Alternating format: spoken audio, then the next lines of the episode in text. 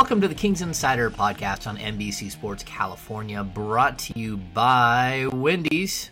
I'm James Ham, and joining me today, uh, actually, this guy's really special, holds a really special place in my heart. He's the one who who got me stuck in this business uh, and and basically ate up the last eight years of my life.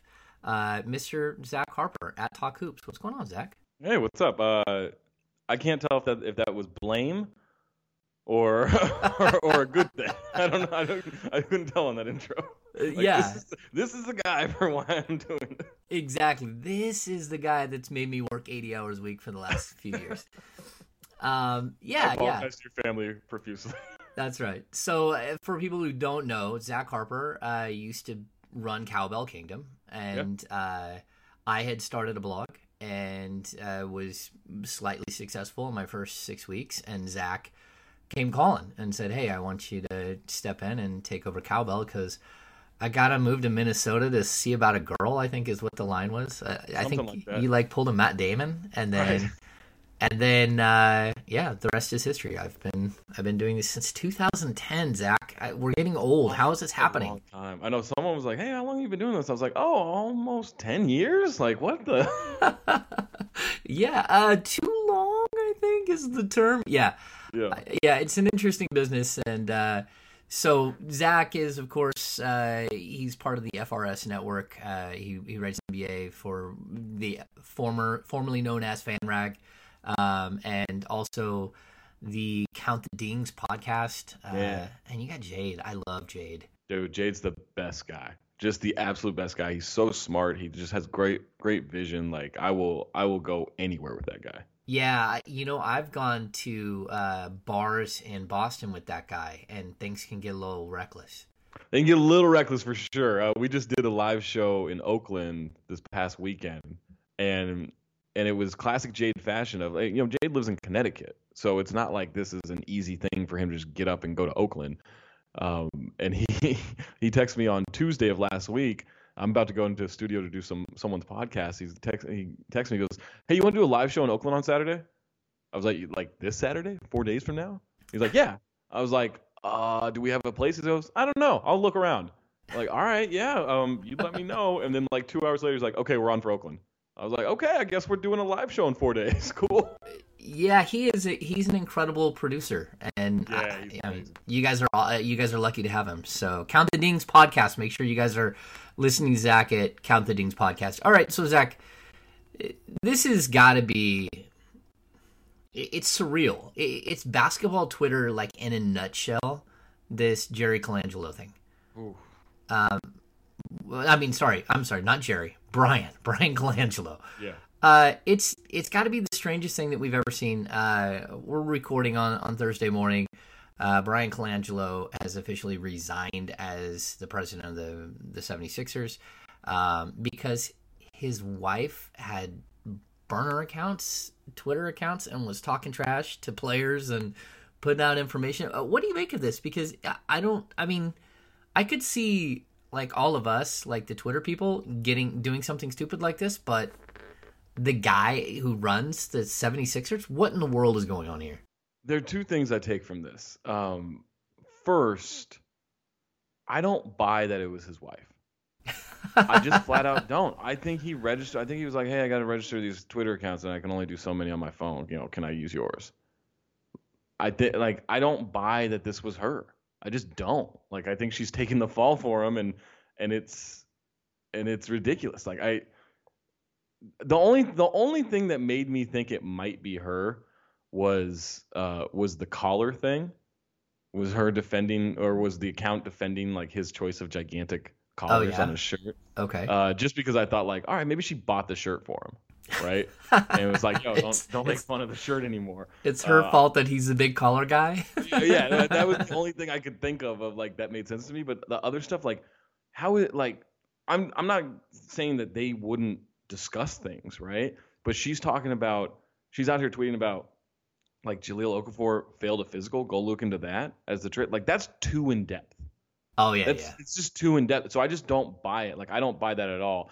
And then secondly, like I j- it's I think it humanizes him in a way where we think, yo, this guy's running the Sixers. This guy's been in the NBA for decades, right? Like Mhm. he, you know, he helped build the seven seconds or less Suns, like which helped revolutionize the NBA, which is where we are now, and all this stuff. And he did a great job, um, you know, handing over the keys to certain coaches and empowering them and getting certain players and all this stuff. And and like this guy has tasted incredible success at the NBA at the highest level, and yet he is so insecure about about certain things that he would go and do this. And that's to me that's where it comes from. It's like that's got to be an insecurity thing of this guy shouldn't have time to do this. I don't have time to have burners and go defend myself on a second account. And, and I don't really do anything. This guy's running an organization that made the playoffs in the second round. There's no way he has time to do this stuff. And yet he did it. Yeah, and you know these guys all have like six phones, so uh, you know, well, not six, but maybe maybe two or three. Um, so it does make sense that they would have like, hey, here's my phone that's this name. You know, maybe even on the back of his phones, he's got which Twitter handle goes to which phone. Oh, that's a good idea. You know, like maybe he maybe this is where his wife got involved. Maybe she has a label maker and she actually made the labels to go on the back of the phone. I, I don't know. I just can't imagine a stranger situation. The only thing that comes to mind, in, in all honesty, is when Pete D'Alessandro got on a bus full of fans to drive from Sacramento to uh, a Warriors game and got loose with his tongue and talked talked about his players in negative ways to fans on Ooh, that's on a fan bus. Like yeah.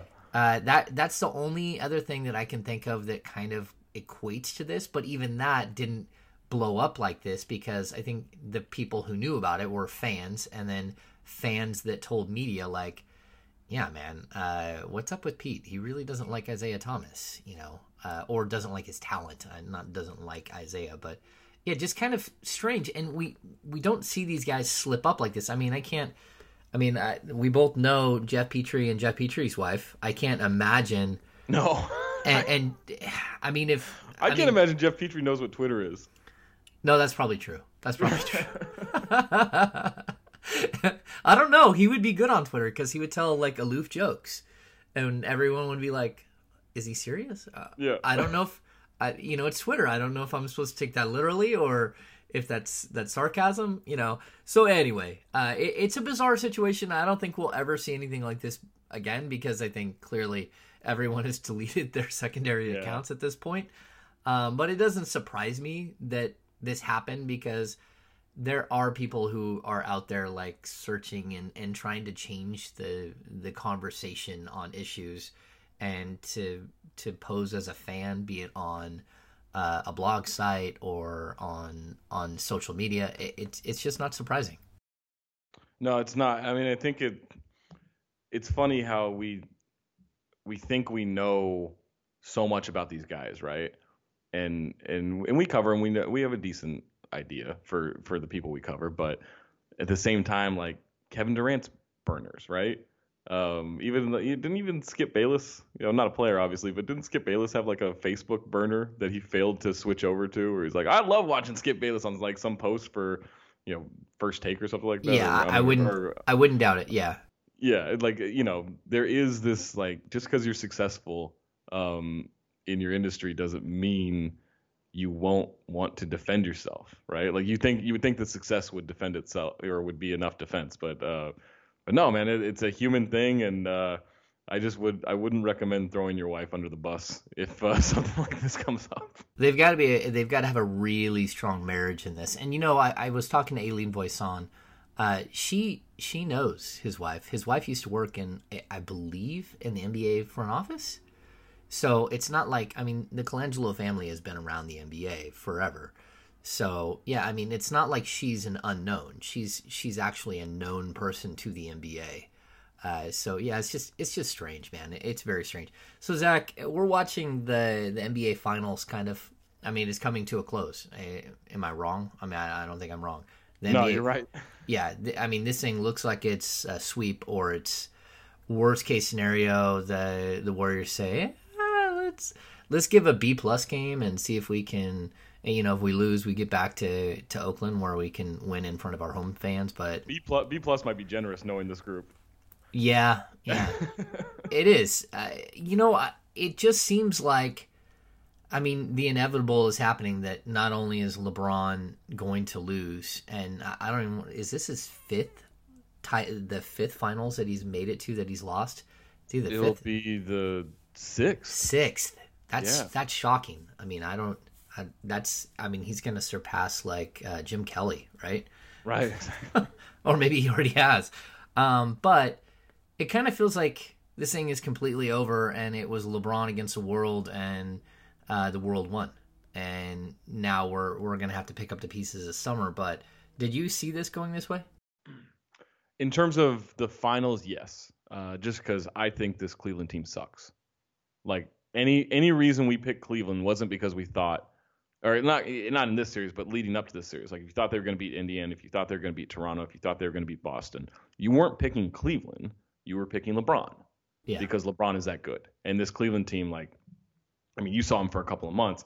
I don't know what happened to George Hill. I covered him last season on that Jazz team, and he was unbelievable. And this season, he just doesn't seem like he cares. Oh. He seems completely checked out yeah. in every way. In in the trade to Cleveland, the trade to going to LeBron's team didn't seem to to jumpstart anything for him. Um, Kevin Love is still good. He's still a very good player, but I think he's misused. And I think Ty Lue's a bad coach in that sense, and um, and he doesn't have enough to have he he can't do enough to have an impact in this series. I think he can have an impact in the Eastern Conference playoffs, but not this series because it's a horrible matchup. And outside of that, like, all right, you're hoping J.R. Smith hits shots, fine. You're hoping Jeff Green hits shots, fine. You're hoping, uh, you know, Kyle Korver comes off the bench and, and has an impact, fine. Except you're hoping that he does that. These guys do that against Klay Thompson, Kevin Durant, Andre Iguodala right? Like yep. it's just different. Like it's just it's such a disparity of top talent. And I was actually so I was doing this uh, this uninterrupted halftime show um, with uh, with Van Lathan, uh, friend Big Waz from the from uh, Count Dings, and then mm-hmm. Eric Bledsoe and Austin Rivers last night. So we are doing this during halftime of Game Three, and leading up to it, we're talking about like, yo, man, what's it like going against that third quarter of the Warriors because that's where they always separate themselves is that third quarter. And these two guys, you know, successful NBA players for the most part, and they're like, you. There are times where you go into halftime up 10, 15 on them, and everyone's like, "All right, let's go, let's go," and then a couple of guys are just like, just sitting there worried, like, all right, guys, we got to make sure we play hard in the third quarter because we know they're coming. Like you just know they're coming. Yep. You know that you know that barrage is going to happen. You know that defensive clamp is going to happen. They're just they're just too good. There's nothing you can do about it. And I get that some people don't like this about the NBA. They don't like it being a foregone conclusion in this way because they feel like Kevin Durant took the easy way out and it's unfair. And at some levels, those are adequate, you know, responses. To me, though, I do like it for two reasons. One, I like elitism in the NBA. I just do. And I know every, some people want parity. I don't care about parity. I want the elite of the elite winning the title every year. And two, I think it breeds evolution in the NBA. Someone's going to come up with a scheme that stops them, or someone's going to come up with a roster construction that stops them. And then that's going to become the next wave of this is what the league needs to be. I like that it forces that evolution. It may make things a foregone conclusion in the, in the interim. And I know some people don't like that. But to me, it's better for the future of the game of basketball because it's going to force teams, players to be very smart.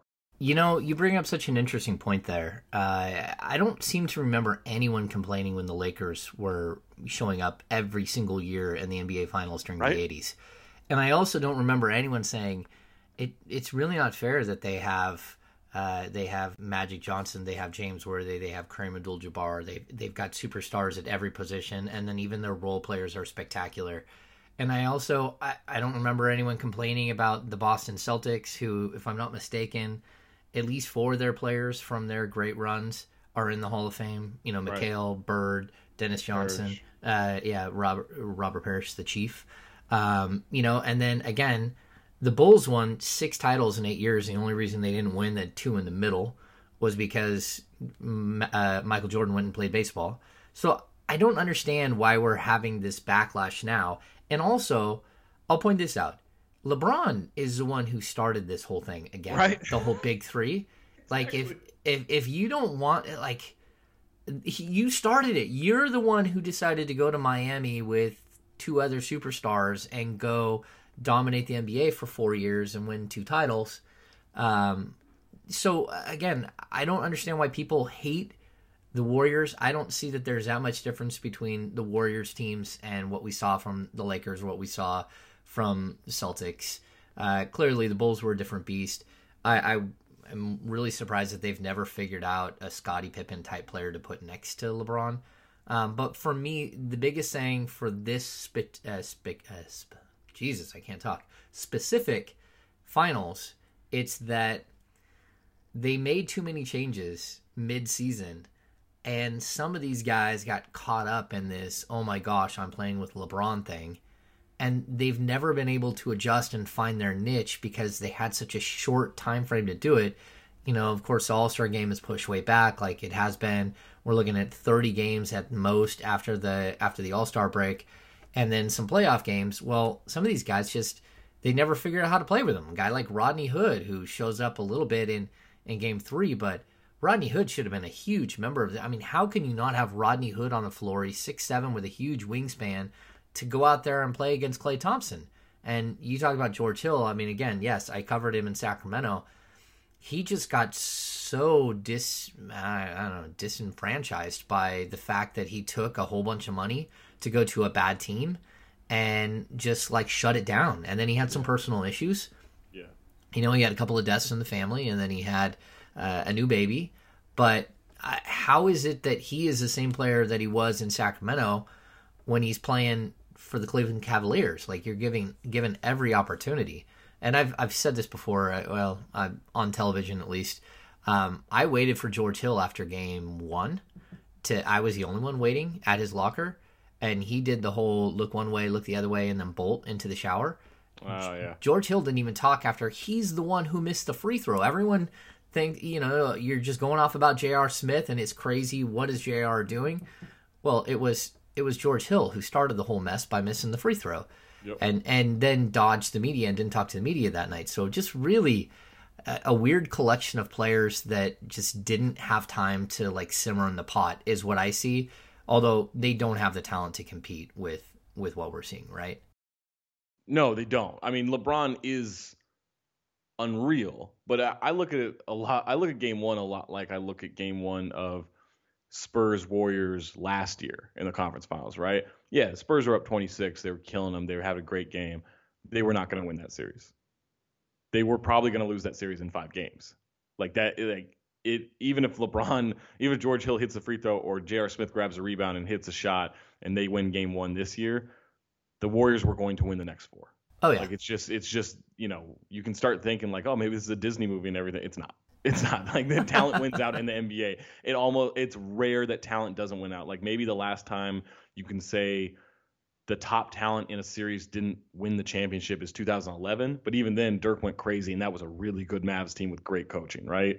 But you know, but that's you know that's kind of one of the few examples. Maybe 2004 with the with Lakers Pistons because Lakers did have the two best players in that series, and yet didn't end up with the championship. Like it's rare that talent doesn't win out.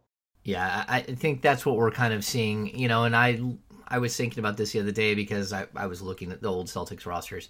Where would where would Danny Ainge rank if he were on the Cleveland Cavaliers? Would he be their second best player, their third best player, maybe? Right, And for that Celtics team, he was like their fourth or fifth best player. I mean, that's shocking that they just don't have the guys around him. And you know, Kevin Kevin Love has put up twenty and ten in all three games. I mean, I, I don't know that he's done his part, but at least he's he's been good. He hasn't been bad, and Right. they just don't seem to have a number three. They don't seem to have a number four. Uh, they just, you know, it's really a, a sad thing to see the NBA Finals kind of really look like one team is so much better than the other. And Yeah, and it, and it looks a lot like you know maybe those those Lakers in the early 2000s, right? In that the Western Conference Finals were the real NBA Finals. Yep. I mean, and and sometimes the league just goes through that, and it sucks, right? Like you want the finals to matter, but it doesn't always work out that way. Yeah, and we've had awkward moments too in the media where where people have actually, you know, does this kind of feel like you know the real finals were last were the last series for the Rockets? Do you guys? And then this is being asked to Ty Lue. Like, do you kind of feel like uh, maybe you know the expectations are lower and like he's just looking at him like, what are you talking about? Like, we're here to win this thing. It's like, Right, exactly. Yeah, that's kind of the funny thing of like, we're like, hey, do you guys, you know, is this tough for you? Is you, you guys, is it hard to play? And they're like, yo, we're trying to win a championship. Like whether we whether we believe they can or not, you know, LeBron on some level thinks, hey, if a couple things break our way, I can win this thing. yeah, yeah. You know? No, just- I, I think so. I, it's it's strange. Like game one, I was in the locker room and and there was so much confusion about what had happened and like why did this happen to us. And, and I'll also throw this out. Like, you know, J.R. Smith botched it, George Hill botched it, uh, but the Warriors would have still had 4.7 seconds if he hit the free throw, and you Right. know, and so they they would have had an opportunity to go win the game, and they probably would have because they're the Warriors. Uh, but then there was also this whole thing about a five minute overtime session where you literally got your ass kicked, and Yes. and, so I it, mean, destroyed. yeah, so so it's we all want to point at J.R. and you know like uh, our guys, the NBC Sports guys, did this incredible J.R. Smith running to the liquor store thing. I saw that. That was so good. It was good, man. I, I was laughing so hard at that, um, but it's so true. Like it just seemed like a moment where somebody just wasn't like mentally there where you're on the greatest stage and you have to be there mentally for every second and just lost his focus. So yeah, and to watch LeBron after game two, just to finish this, um, yeah, that was a different LeBron. He had his feet in ice buckets. Yep. He was uh, he had his headphones in, bobbing his head, and he was staring at a spot probably twenty feet up on the wall in front of him, and wouldn't make eye contact with anyone. And I know one of the uh, the longtime Cavs beat writers went over and tried to say something to him, uh, and he just like, dude, I ain't talking nothing right now. Yeah. Like, you like, shoo, get away from me. Uh, just in a in an ugly, bad place where you know they the realization, man, this is gonna be over quick. At least that's what it looked like to me. Yeah. Um, All right, Zach. So let's get to the actual meat of why we actually we've invited you on the podcast.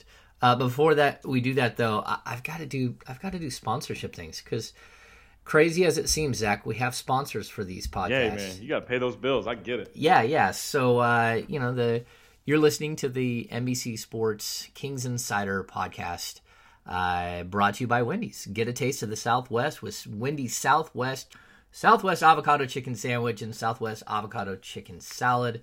Bold Southwest flavors topped with cool creamy avocado, but they're only available for a limited time at participating Wendy's. Also, uh, I'm I'm a big boater. I, I have a gigantic pontoon boat that I just sit and get sunburned on all summer long, Zach. Uh, so we're gonna let the boating and waterways people tell us about uh, how to remain safe.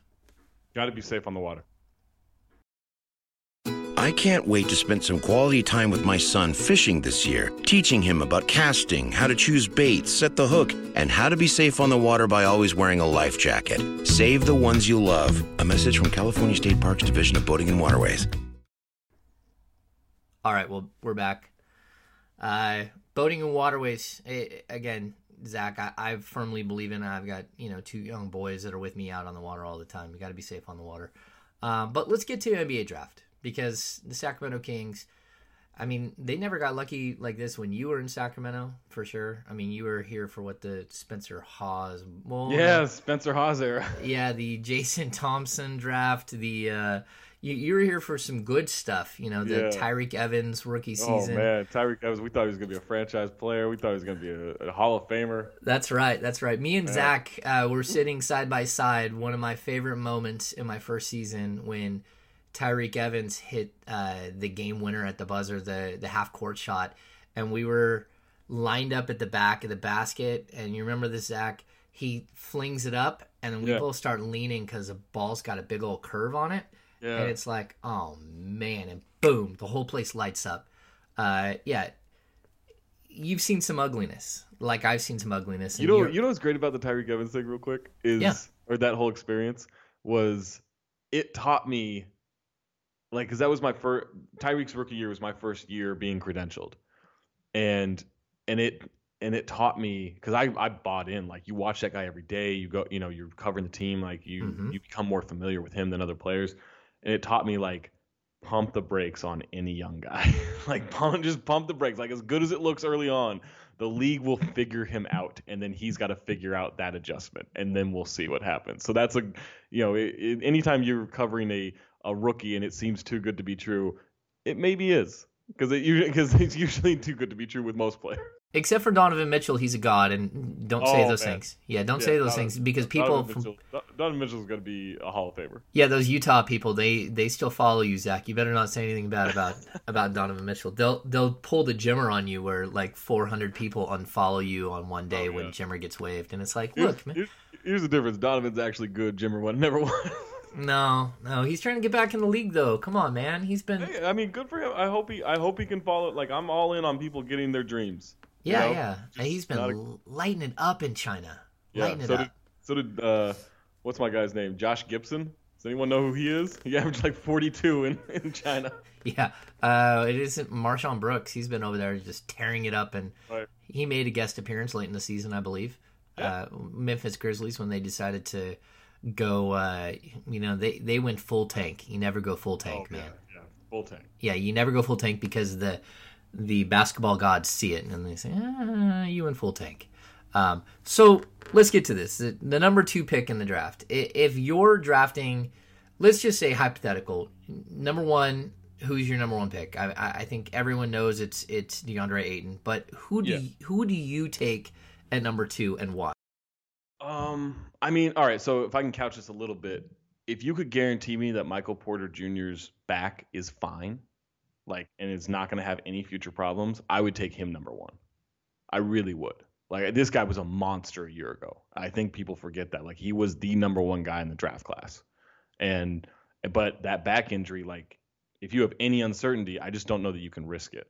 Yeah, and I want to see more than what the Chicago Bulls medical staff has done because that's what they're offering up. Uh, he's Yeah. going to do a workout on Friday in Chicago, a pro day, and they've invited everybody, and they're going to hand out uh, what the Chicago Bulls medical staff has like put together as No, their it- kit. If I'm drafting him, I need my own staff to to check him out. Yeah, I literally need Pete Youngman like like doing a scoliosis test, like he's in third grade. Like, uh, Yeah. you know, you know, touch your toes, check his spine. Yeah, I mean, I, I've got to see everything, right? Yeah, but yeah, so if you can guarantee me his health at least with the back, I would take him. But with that said, I'm still like, I'm high on Luka Doncic. I think he's good. I think he's going to be a good player. Like I think, I don't know that you're getting this like franchise changer, you know, but I think like you're probably somewhere in that Bradley Beal range, which I think we, uh, I think everyone kind of looks at top draft pick or top five draft pick or whatever like you need to get a superstar. You need to get a superstar, and that guy's got to lead your franchise, and all this stuff. I just don't believe that. I think you have to get a very good player that you're going to have for ten years. Which, like Bradley Beal's a very good player. Would you want him as the number one for your team? No. But would you want him on your team for ten years? Absolutely. And I think that's what Luka is. Like, I think Luka has so much potential with his size, with his creativity, with his passing ability, with his shooting, which I believe is better than what we saw this past year Mm-hmm. um, with uh, with the way he attacks. I mean, this guy, we I, I still feel like as a basketball culture, you know, it's it's lessening, but we don't realize how good the Spanish league is. You know, as a like casual fans, I don't think they know that that is so much tougher than college basketball. Like he's been playing against grown men and he's been dominating against grown men in the second best league in the world for a couple of years now, and I just think that matters. And so I think his transition to the NBA will be a cultural one that's maybe more difficult, but in terms of basketball, I think it's, it'll be relatively painless. And he's Um, he's a guy who's averaging like six, seven assists, and he, it, most of it is in the pick and roll. He's an incredible pick and roll player, and he's doing it with what like Willie Tavares and Gustavo Ayón.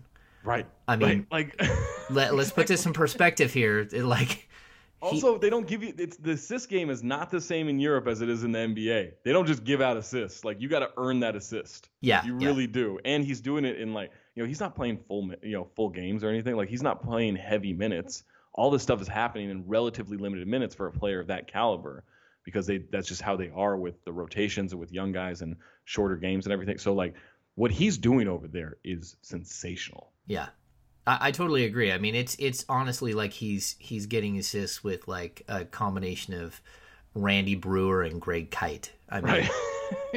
I don't even. I think those guys might even be better. You know, it's like how are how are you actually doing this? Yeah. Because I watch when I watch him, he's got a lot of James Harden game in him, where he's he's crafty with the ball, but he's always got sort of like the next move. He's priming you for what's about to happen.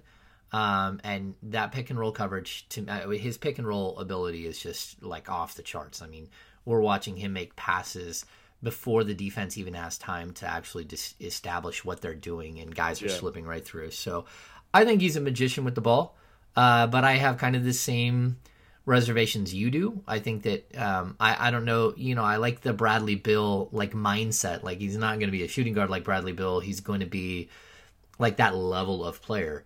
And Right. I just don't know in, in this draft. Is there anyone outside of Ayton uh, and possibly Michael Porter Jr. that you think can be better than that? That can be superstar? Um, you know, I I'm interested by by Mo Bamba just because uh if he can actually shoot a jumper, like he was a bad shooter, but he was a willing shooter at Texas. Uh, his jump shot looks transformed already, just in terms of the form and the Mhm. balance and everything. But as someone who covered Ricky Rubio, I can tell you, just because that jumper got fixed in warmups doesn't mean that jumper got fixed in games, right? Like we didn't see Ricky Rubio become an adequate to to good shooter until halfway through, uh, you know, uh, two seasons ago. And then this past season, he kind of normalized towards like, oh, maybe Ricky Rubio can't just be left open all the time, right? And and that was something that five years ago I saw Ricky Rubio change his jumper in pregame warmups. Like he worked on it and he changed it, but it doesn't just translate to a game that way because you have muscle memory and all that stuff. Yeah. So so with Mo Bamba, I think it'll take a while, but if he can shoot, if he can defend like I think he can defend, um, you know, I think you are looking at a Rudy Gobert esque type player, and I think you can build a lot around someone like Rudy Gobert. If Mo Bamba can become even 80% of Rudy Gobert, like that's a really that's a really impressive player to add to your franchise. Yeah, I agree that there's potential there. I, I just think he's probably the biggest boon or bust in the draft. Yeah, I Uh, agree with that. Agree well, with that. in the top end of the lottery. I mean, I think that there's a pure six, and I think Trae Young is right on the outside of that six. Although I'm not a, a Trae Young guy at all, um, but you know, I think that there's this group of players. Now, what are your thoughts on on Marvin Bagley Jr.? I do know that uh, there's a possibility for a workout in, on the horizon for the Sacramento Kings, and I'll know more about that very soon. But um, would you take Bagley at, at two? Would you consider him, uh, or are you just worried that like the NBA game has passed by that type of player? No, because I think he can shoot. I think he has an outside shot. So I'm not I'm not worried. It's a little slow, so you got to speed it up a little bit. But in terms of the form and the accuracy, I'm in. Like I think he'll be a shooter at the NBA level. I'm a little worried about him defensively. And so if he if he can't be a good defender or a plus defender at the NBA level at that position that that four five that you're asking him to play, you know, it's it's a little Zach Randolph esque, like different, but a little Zach Randolph esque, and like that's still a very good player. I don't know if I'm taking that over a potential Bradley Beal level player, right? Okay, yeah, no, no, I get that. That that's Yeah. fair. I mean, I, I think this is such an intriguing draft because I do think that there are probably. I mean, we didn't even really touch on Jaren Jackson Jr. I think there are probably five guys that I could see as all star level players, and two of those guys being way more than that. And it really Yeah. does depend for me on Michael Porter's uh, Michael Porter Jr.'s back. I think I'm with you. I think he's probably either the first or second best talent player. Oh, there's your lovely little guy. Boogie. That's uh, named after Demarcus Cousins, uh, interrupting just like Demarcus Cousins might do. no, uh, well, and he's Twitter famous. Yeah, right, exactly. Yeah, yeah. No, we're we're all right. He he's well known around uh, the the Twitter universe, and Yeah. I'm sure. Does he have his own Instagram page? Uh, he did. I don't have the password for it anymore, so I can't get to it. So you can just go to my Instagram page and check it out. Ah, got you, got you. See, you needed a burner account for that. Oh, I did need a burner. Yeah, you need a that's burner right. account. So, so if it is, if the Kings on draft night, if they do choose Michael Porter Jr., what do you think is going to be the reaction? Oh, people will laugh. People will absolutely laugh because that's just kind of the default for. It's kind of like Knicks fans booing.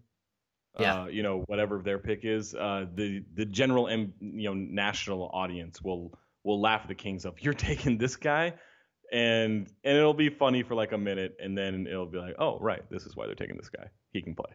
Yeah, I think. And, he- and I think and I think you have to trust like I know it's difficult for a lot of people to trust the Kings at this point based on the last 12ish years, you know, but um but if they feel confident taking Michael Porter Jr. second, you have to trust that they believe the back is okay.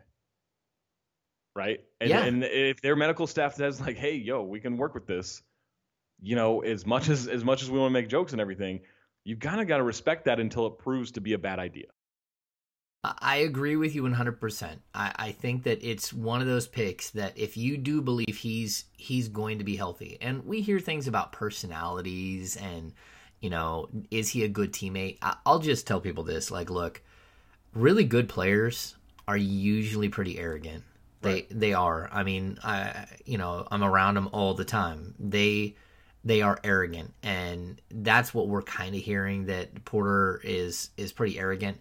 He's been not just known, he's been a superstar from the time that he was very young. I mean, Yeah. you know the back injury it's crazy is his dad i've heard in interviews and i've actually read something where in, in gq where he talked about being a vegan um, he actually talked that he injured his back in like 2015 and he played high school at 75 to 80 percent and that 75 to 80 percent was 36 points 13 rebounds 5 assists He 3 was blocks 2 steals He was killing. yeah, and then and not just high school competition, but we're talking Team USA stuff. We're talking McDonald's All American stuff. Right. I mean, you go back and watch this the footage, and he's just incredible. I mean, you know, he draws comparisons to Kevin Durant. I don't really love that. I, I just know that he's almost six eleven and he plays the small forward position, so that's pretty impressive. But he, you know, to me, he dribbles with a stoop, so he's he plays smaller than that, I believe, especially on the offensive end. Um, but his ability to elevate and hit crazy shots, and um, I, I'm intrigued. I think he can he can be a franchise changing player, and I think that's what the Kings probably need is a franchise changing player. So and I don't I don't mind them swinging for the fences here, right? Like I get there's risk and I get you need stability with this organization. Like I like any criticism of them, I get and I'm in. But but I don't I don't think it's crazy to be like, hey, if we can stake our our reputation on this guy's back and it becomes okay or or it's fine, it's not a problem, he is a franchise changing guy. And that's exactly like that's been the problem with the Kings, right? They had one franchise changing guy and things didn't really work out with with Cousins or a potentially franchise changing guy, right? Like he should have been. yeah, And and it didn't work out and so they moved on and now you got to go get that first franchise changing guy until you can get the second one and then you get the third one and then you get to take down the Warriors and there you go, right? Like that's Yeah. just the that's what it takes. Yeah, and I think the one other thing I'll point out too, uh, because we have talked a lot about Michael Porter Jr., but um, you hear this like, oh, well, they already got done with one guy that you know they already got done with Cousins. They don't need another another problem. There's a big difference between Demarcus Cousins and what we're hearing about Michael Porter Jr. I Right. mean, there's a huge difference between uh, how, how do you put this between arrogance, cocky, uh, confident, and um, what Demarcus Cousins is, especially as a 19 year old. What Demarcus Cousins was then. Um, it, it's a different thing, and I, I don't want to get into diagnosing Demarcus Cousins and and heaping on a guy because I, I actually do like him. We worked our you know most of our differences out and, and had a good relationship over the last couple of years.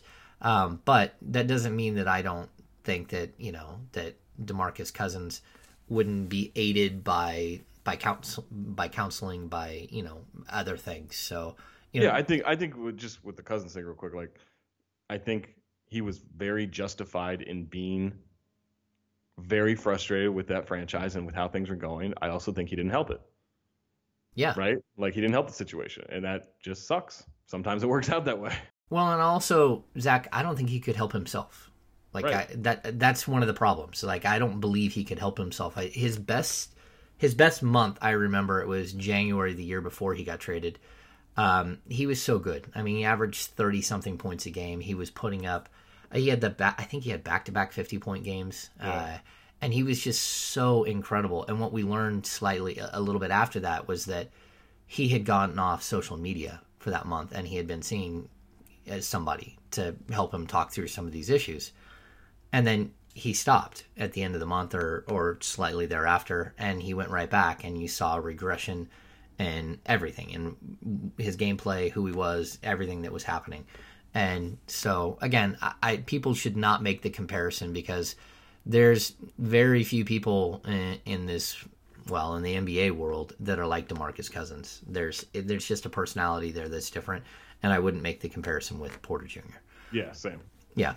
All right, man. Well, hey, we've had a, a very long discussion here. Um, thanks so much for coming by. Uh, Yeah, absolutely. This has been been a blast for me. Yeah, I'm, it's- al- I'm always down. it's been a little while. So this is Zach Harper from uh, the Count the Ding podcast and from the FRS network. Zach, uh, we'll have to do this more often. Uh, hopefully, we get to catch up in either Sacramento or Las Vegas Summer League, uh, and uh, we'll have we'll have more conversations. I'm down. All right.